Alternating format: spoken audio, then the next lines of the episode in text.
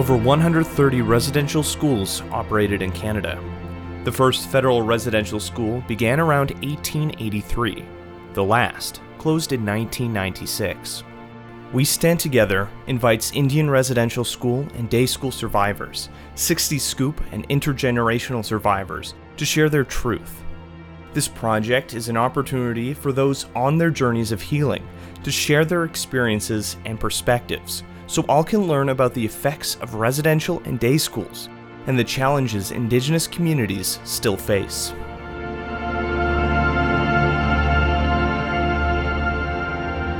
I'm Kelly Houle. I'm Two-Spirit, born in Winnipeg, 1967, and my family's from Sandy Bay First Nations. I've been living in Winnipeg most of my life.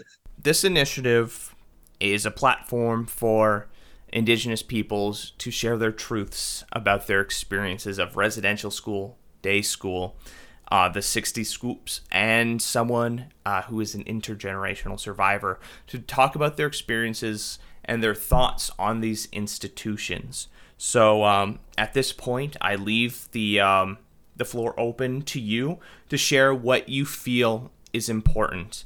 Um, feel free to pause if you need to to take a break uh, as well as if you don't feel comfortable talking about a personal experience, you can talk about these topics more broadly. This is why I'm here at Aurora Recovery Center because I'm here to heal and quit covering my feelings and quit covering what had happened to me in residential school. That was my this is my third try already at at a recovery center or you call it whatever you, they call it. And this is my third try. Uh, try not to cover it with alcohol and drugs. That I've been doing it for the past fifty years. Uh, I'd rather just quit it all and and keep living because the way I'm doing it now, I'm falling apart because I'm diabetic and I'm fighting with my diabetes and I had a mild stroke and now I have rheumatoid arthritis and high blood pressure. I'm trying to keep living on and tell my stories and help other trans and two spirit people to live on, not cover it up with alcohol and drugs so we can live longer and carry our stories. Why don't you share a little bit about your thoughts on these institutions and the impacts they have had on Indigenous peoples, uh, particularly from a trans and two spirit perspective. Uh, you mentioned that you're struggling and now you're trying to find the help you need in order to continue to share your story.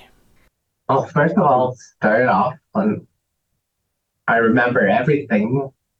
The only way I can get rid of it and hide it was all the time was with alcohol and drugs. But you can't do that because that's how people die. And they die from the alcohol, the drugs, and that's all we were taught. What happened to me in residential, I like to share because there's no help for us. Us peer people. They don't want to hear us. There's no one out there that, that will talk to us They'll listen to us and help us heal. So we got to do it ourselves. That's why I'm out here. They have so much traditional teachings out here that I did so much research and I finally got in here and I'm so happy. I got another chance in life here. When I'm done here, I want to help others what I went through and what everyone's going through all trans two-spirit people should tell their stories and share in a circle. All of us share together. And we don't have that anywhere. That's what I'm here to to heal myself and go back out there and start something like a, a circle and so we can share what's been hurting us, what's been what we've been holding in. Can't hold it in because you just get more and more sick. What I remember is as a child being taken from my grandma's. I was so scared. I don't remember being in class. It's just like section after section. And I remember laying down and there was a, somebody touching me in the dark. And I reached over and there was a priest. And he was touching me down there and he's touching himself. And then he took me downstairs, which usually by the washrooms, their offices. So we usually were told not to go down to the washroom by yourselves because you get grabbed from one of the one of the pre- preachers. When I've seen many kids go missing when they go down there and they never come back up. Well, that's what I carry. I'm the lucky one that made it back upstairs. And what he did to me down there was if I wanted candy, and he sat down and I was standing up, and he put candy on his lap. He goes, grab it. And then he kept saying, kept putting more on his lap towards his crotch. And of course, us kids, way back, we didn't have candy. I kept grabbing the candy and then it got up to his his penis and then he got me to start touching it. And I loved the candy, of course, and I forgot about the candy in my mouth and then um after touching him and then I kept the candy in my mouth like the it was it was gum. I was chewing the gum in class. I remember the nuns. And they're going, what's that in your in your mouth? And then I got I got hit with a big ruler in the back. They go, spit it out. So I spit out in her, her, her hand, called me a dirty little Indian. And she goes, roll this up into a ball. And she goes, put this on your nose. And then she goes, you go stand in the corner. And I tried to ask her why. She goes, just do it. And then she gave me another slap with a ruler in the back of the head. And I'm crying, so quit crying. And that's all I kept hearing. And and then she would grab me by the ears, yank me up, put me in the corner. You stay there all day and don't even look look at anyone. Don't look away from that corner. So I stood in that corner right from morning till the end of cl- um, classes were over. Then after that, just sent to bed with with no supper. And you're monitored after that constantly. And I've seen many kids go through what I went through. Many of them are screaming downstairs, getting uh, sexually abused, and many of them disappearing. I haven't seen. I still don't remember their names. Kids I used to play with outside. So I was in there for almost a year. I remember that. And then my mom took off to Winnipeg. Then she found a place in Winnipeg. I think I was already six years old. I was so traumatized. I don't remember half of the school year I was in there. I remember being taken back to my grandma's from my uncle. I was so traumatized that I, I shit myself. And the nuns said, you dirty, dirty Indian. I, I forget what they were saying to me. They're going, take this filthy child home. And then I remember I was being driven home in my uncle's car, sitting on paper and and the smell and crying and I got to my grandma's and my grandma remember giving me a bath and she said, get ready if you're gonna leave. I guess my mom sent for us one by one. to go live with her in Winnipeg. And then I seen the city lights when I was in the Greyhound bus. I go, oh my God, look at those lights. I've never seen lights like that ever. And then we got into the city. I go, oh my God. And then my uncle took me to my mom's house. I go, is this our house? She goes, yeah.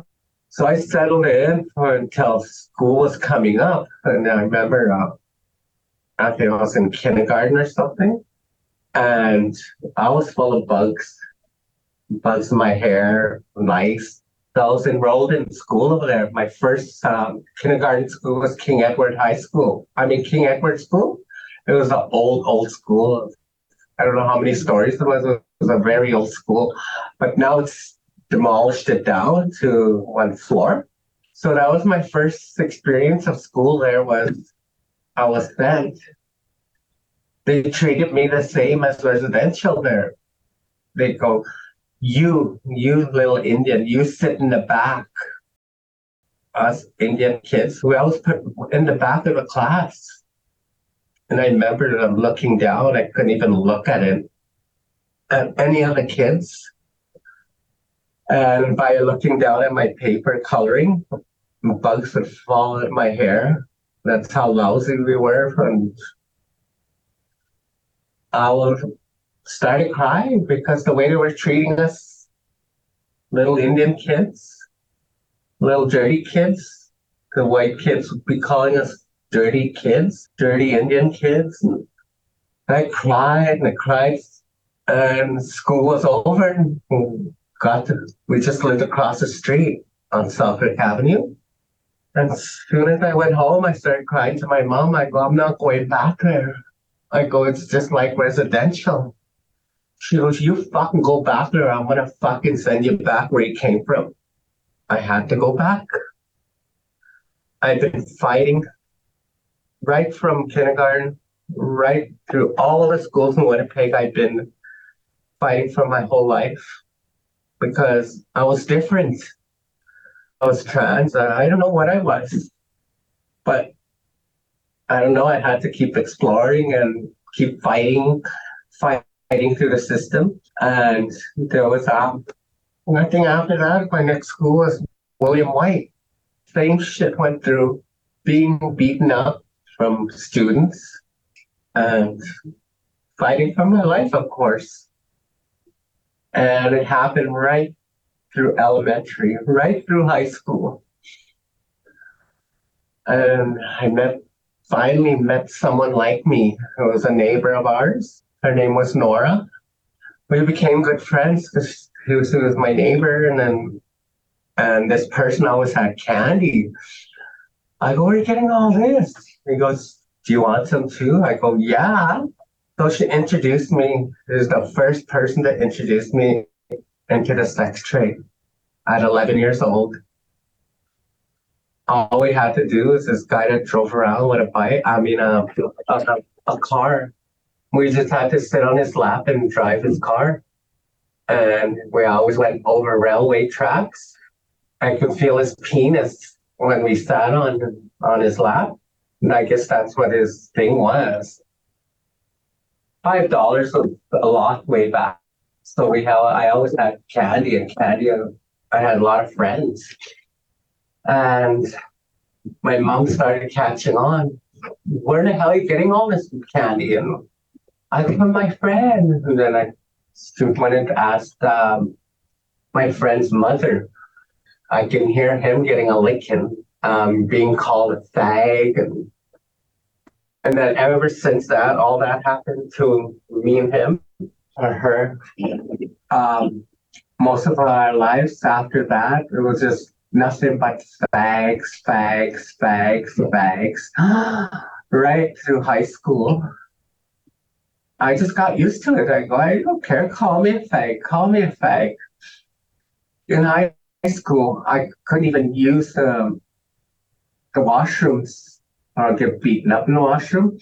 I couldn't even join the gym because I wouldn't be I wouldn't be um, for any any um, what you call it, to join them in any any games. So I would put aside. And I couldn't go in the dressing rooms because I was a fag. So most of my life was called a fag. High school came, and we moved to Fort Rouge. Mm, it's the other elementary school we went to on Rathgar, and that's the last elementary I finished. And then I graduated to grade seven. My first high school was um, Churchill High School. I was only in there for six months, and that was even worse. And being called down and and almost being sexually molested from the from our, one of the teachers to stay back. Uh, I need to talk to you. And being taken into a locker room and and what do you like to do? I go, what do you mean? Do you like to play with things? I go, like what? He talks about his penis. And I go, yeah. He goes, uh, he goes, I can, I can give you a, give you a passing grade for doing something with him. So I did. I played with his penis and he goes, taste it. And I, so I did. And, uh, so I was, I think I was like 15 already. And after that, uh, I found out about R.B. Russell. I can move from grade seven to grade nine over there at the age of 16. I just turned 16 after that. I took that choice, get away from there, from that teacher. I didn't want to say nothing because it would be my fault all the time. Every time I something that happened to me, it would always be my fault. Most of my life, it was always my fault, my fault, my fault. So that's why I like to just share this, and I hope most of us come up and talk about it. You can't hold all this shit in. It destroys us, and there's so many there's so much friends that committed suicide because of this bullshit. And then I started after R.B. Russell. That's why I found all my gay friends. We all rounded up at the legislative building. That's where we all hung around. We all found each other. It was the best people that I ever found. I found myself. I loved the money. And I wasn't taught love you know, I thought love was the men, what they were doing to me. Go, okay, they love me. They're giving me money. They're giving me a place to sleep, but I have to do things. This is what residential tore down. They weren't teaching us nothing, nothing but misery. Just a cycle of abuse and dehumanization. And that's all they taught us taken away from from family, from siblings. But now there's only three, there was just three of us stay together. My sister trans herself. My baby sisters um, still loves me because of who I am and accepted me my brother didn't accept me. My older sister didn't accept me. I already lost one one baby sister to diabetes. I lost my dad. I lost my mom. I had to survive on my own. I was out the door at 16 because I wouldn't want to go back to school because that's all that happened was residential shit. I go, residential, residential. It all went through my mind all the time. So I just kept going back into the sex trade. That's all I knew was I'm being loved. And that's what love was being taught from from the right from the priest, right from the teachers, right oh that was the whole cycle of it from the damn residential. Well, Kelly, I I just want to let you know you are heard.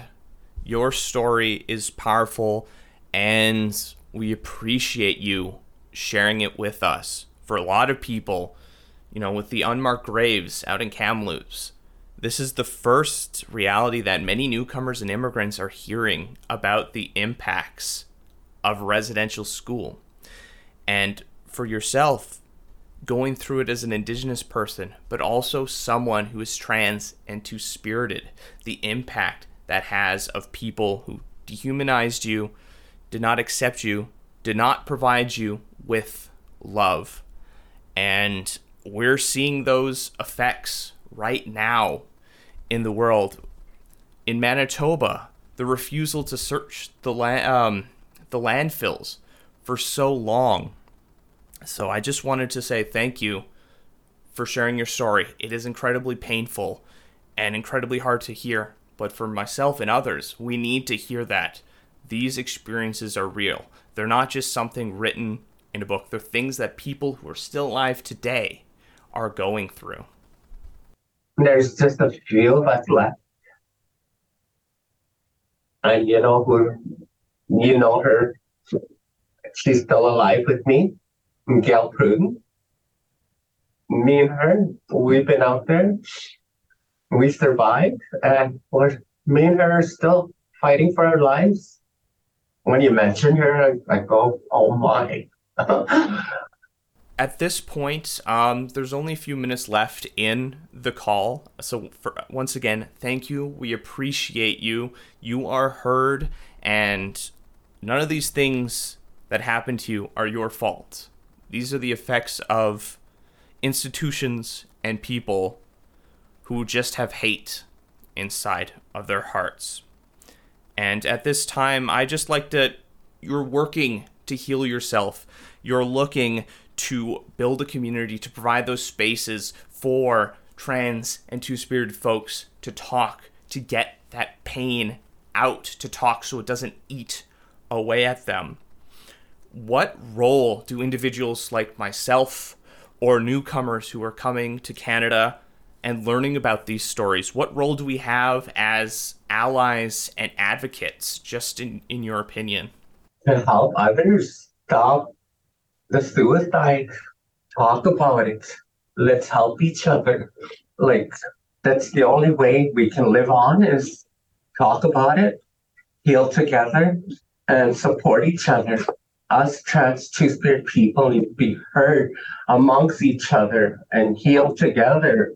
That's why I'm here at Aurora Treatment Center. This is my third try, and I'm gonna fight my hardest, and I'm here for the 45 days. I'm not done. Gonna keep doing my work. I I had my good jobs in Winnipeg. I work for Mount Carmel. I work for Sage House. I work for Sunshine House. I work for Nine Circles. I work for Manitoba Harm Reduction. Oh, I've done so much work. I was Grand Marshal for for Pride. I'm the founder of the Two Spirit Powwow in at Pride. So I've done so much work, and my work's not done. U Multicultural is located on Treaty 1 territory, the traditional territory of the Anishinaabe, Cree, Oji-Cree, Dakota, and Dene peoples, and the national homeland of the Red River Métis. With U Multicultural, I'm Ryan Funk.